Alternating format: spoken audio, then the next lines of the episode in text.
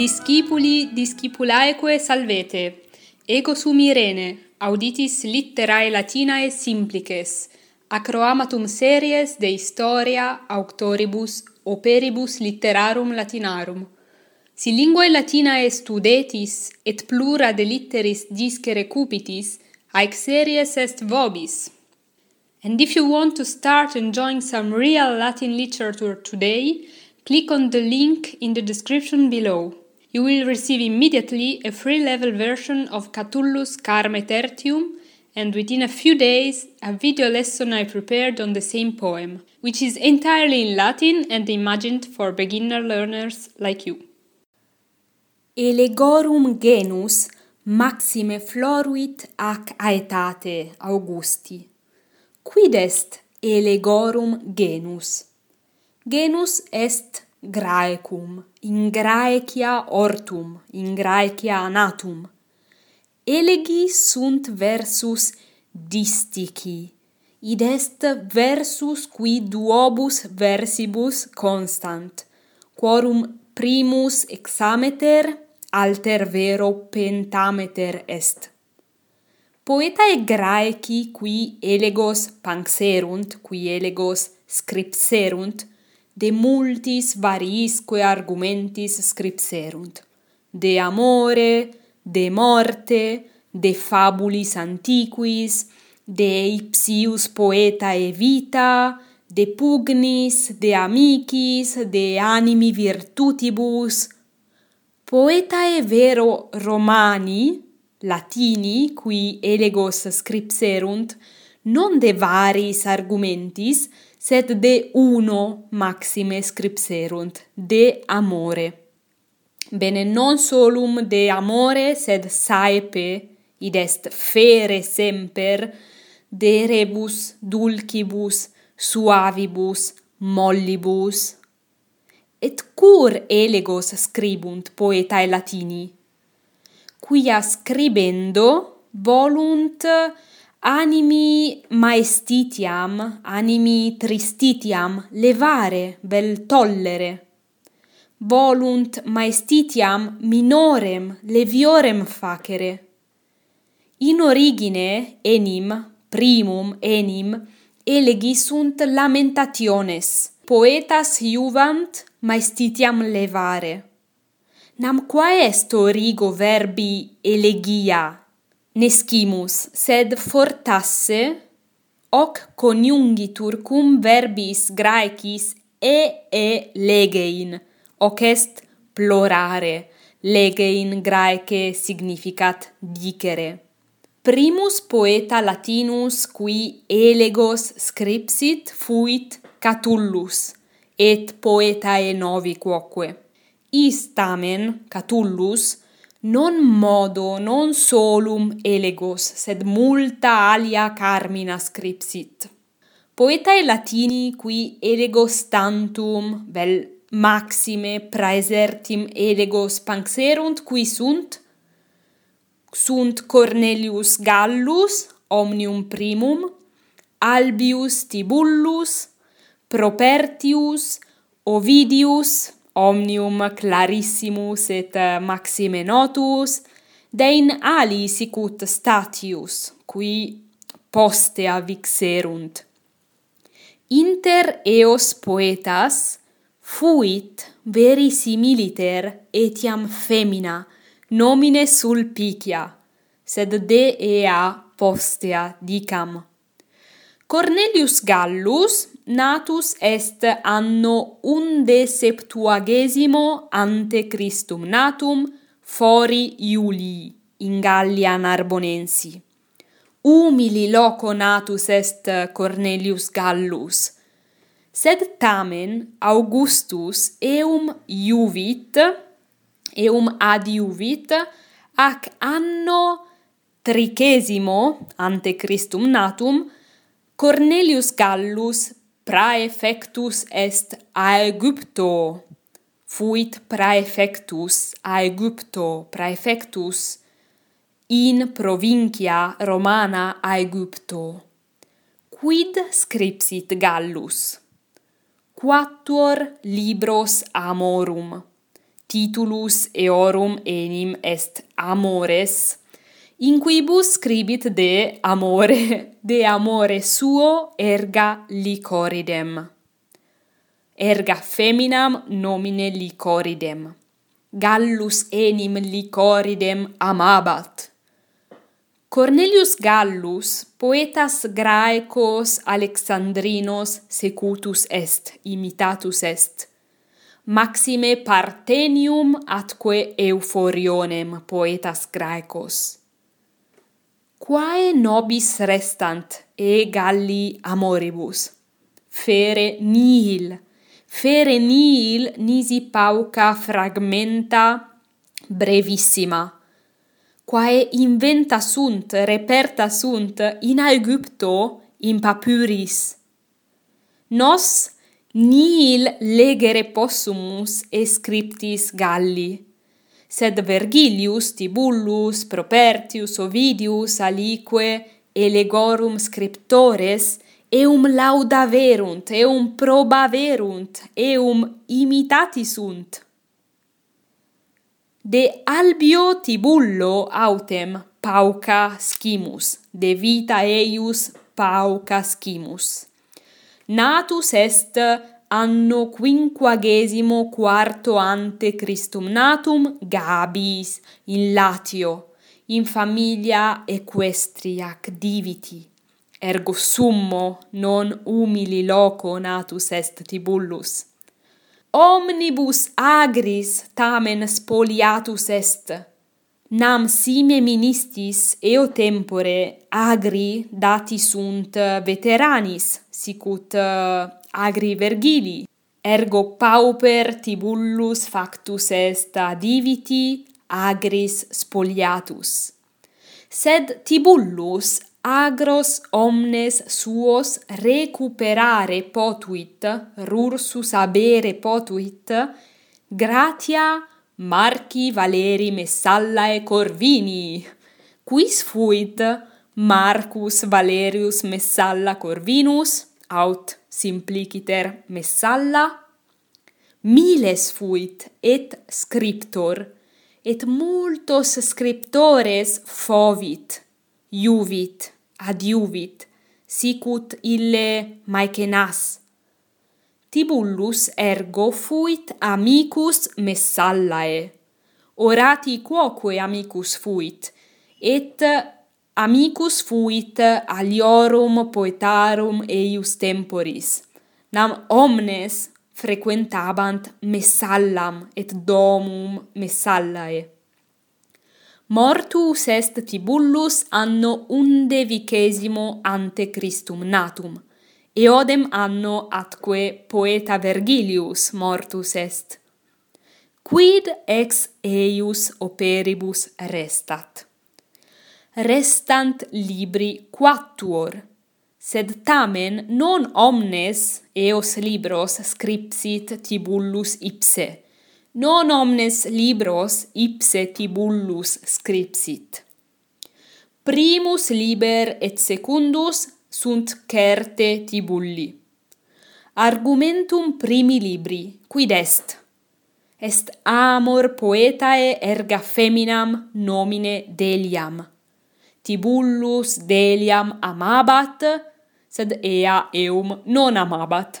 Femina erat non fida, sed erat femina multorum virorum, quae non tibullum tantum, sed multos alios viros amabat.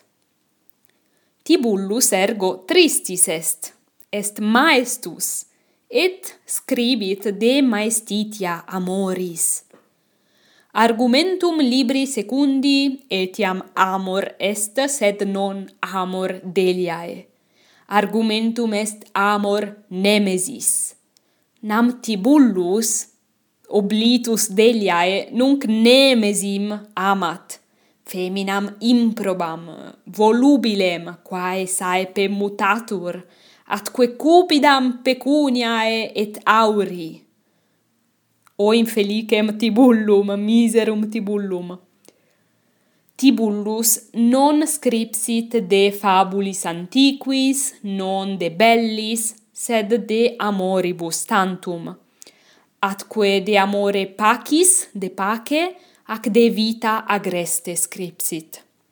Tibullus fuit optimus poeta quem Ovidius multum laudavit sed librum tertium tibulli, quis scripsit?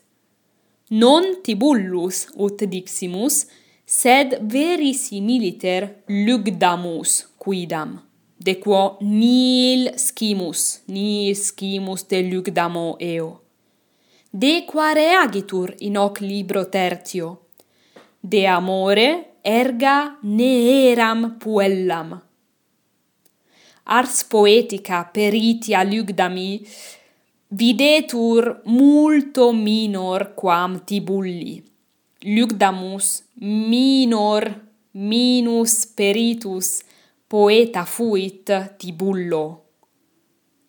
Il libro quarto Tibulli autem quae sunt carmina. Pane gyricum messallae Carmen satis longum plus ducentos exametros, et panegyricum messallae est laus messallae, nam graece panegyricum significat laus. Et in libro quarto non solum panegyricum eh, hoc messallae, sed alia tredecim carmina brevia sunt. Alia tredecim carmina panegyricum quis scripsit.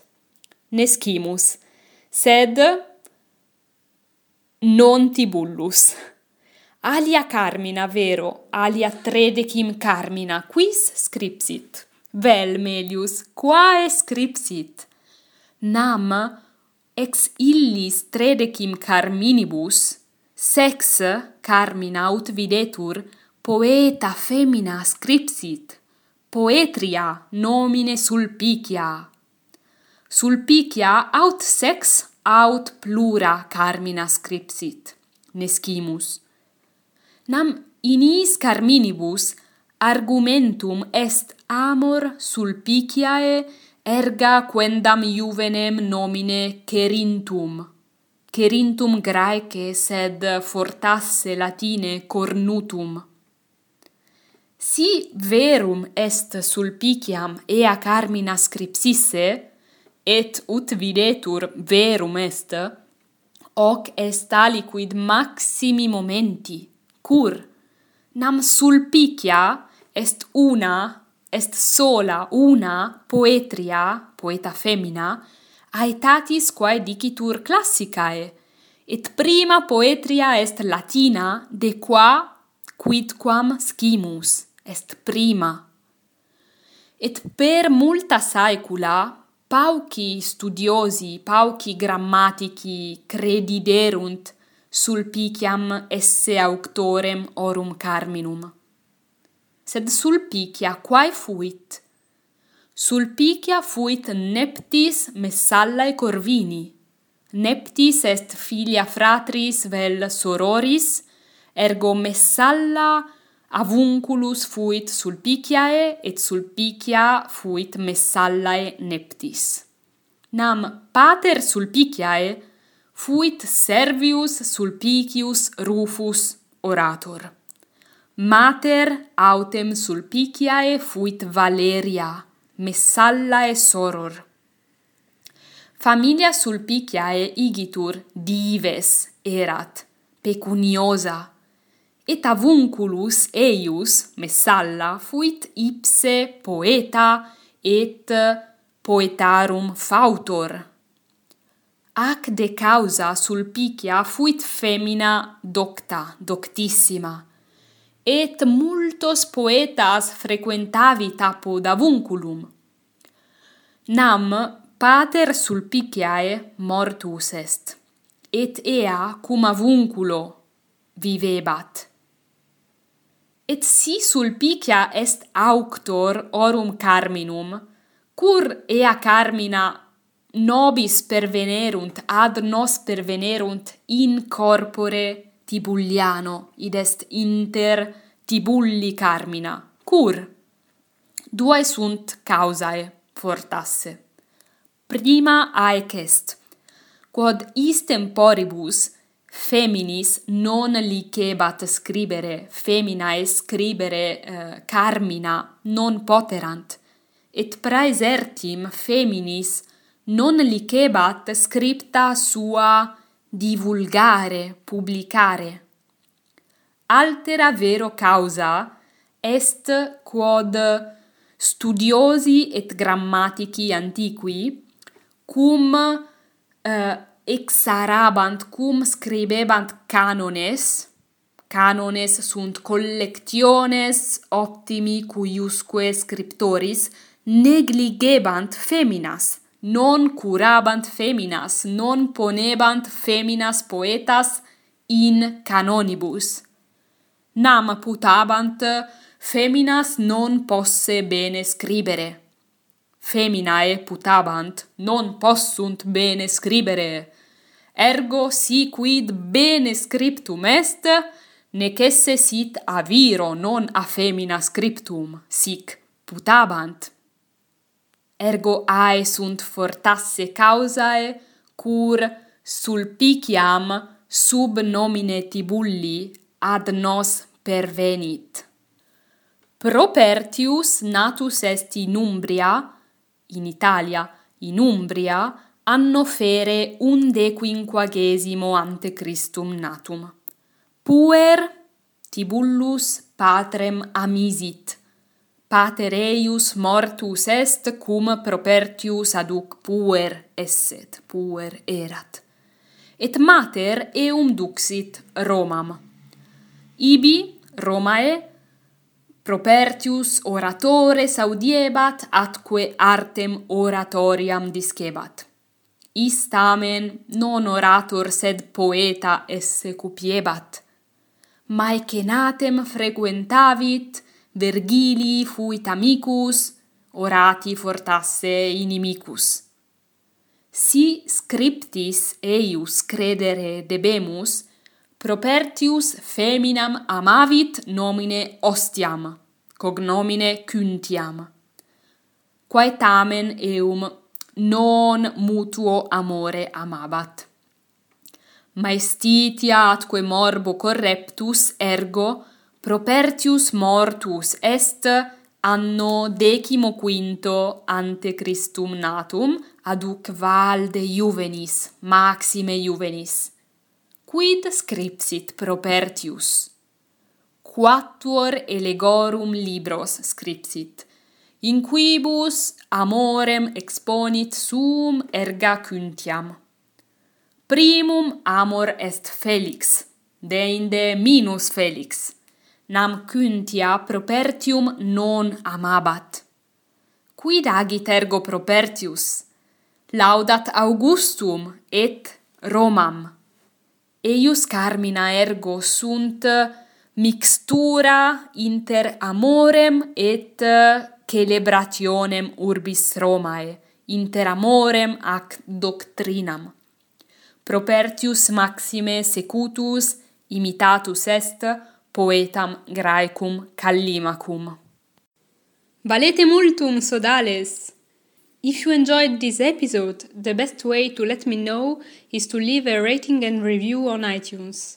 This will help others find my podcast more easily. And if you want to receive a free level version of Catullus poem, don't forget to click on the link below.